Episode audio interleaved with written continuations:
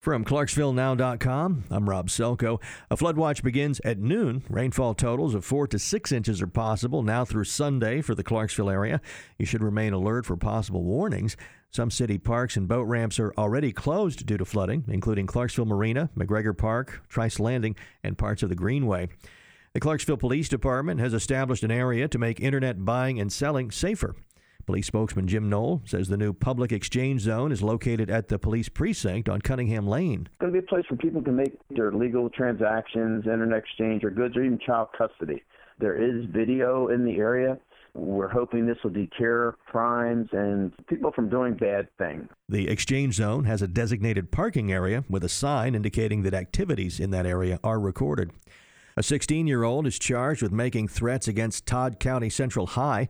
Investigators say the teen admitted making threats on social media to shoot and bomb the school, but told detectives in an interview that he was only joking.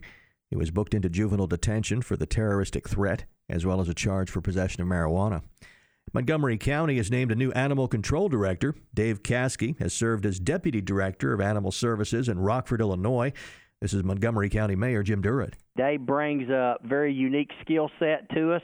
Dave's got great leadership skills, he's got great technology skills. He's actually been an animal control enforcement officer, so he knows what those folks go through. And we went through an extensive interview process, and Dave's name rose to the top. Caskey replaces Jeanette Farrell, who took a job out of state. He starts March 5th. For more on these stories, go to Clarksville Now and follow us on Twitter.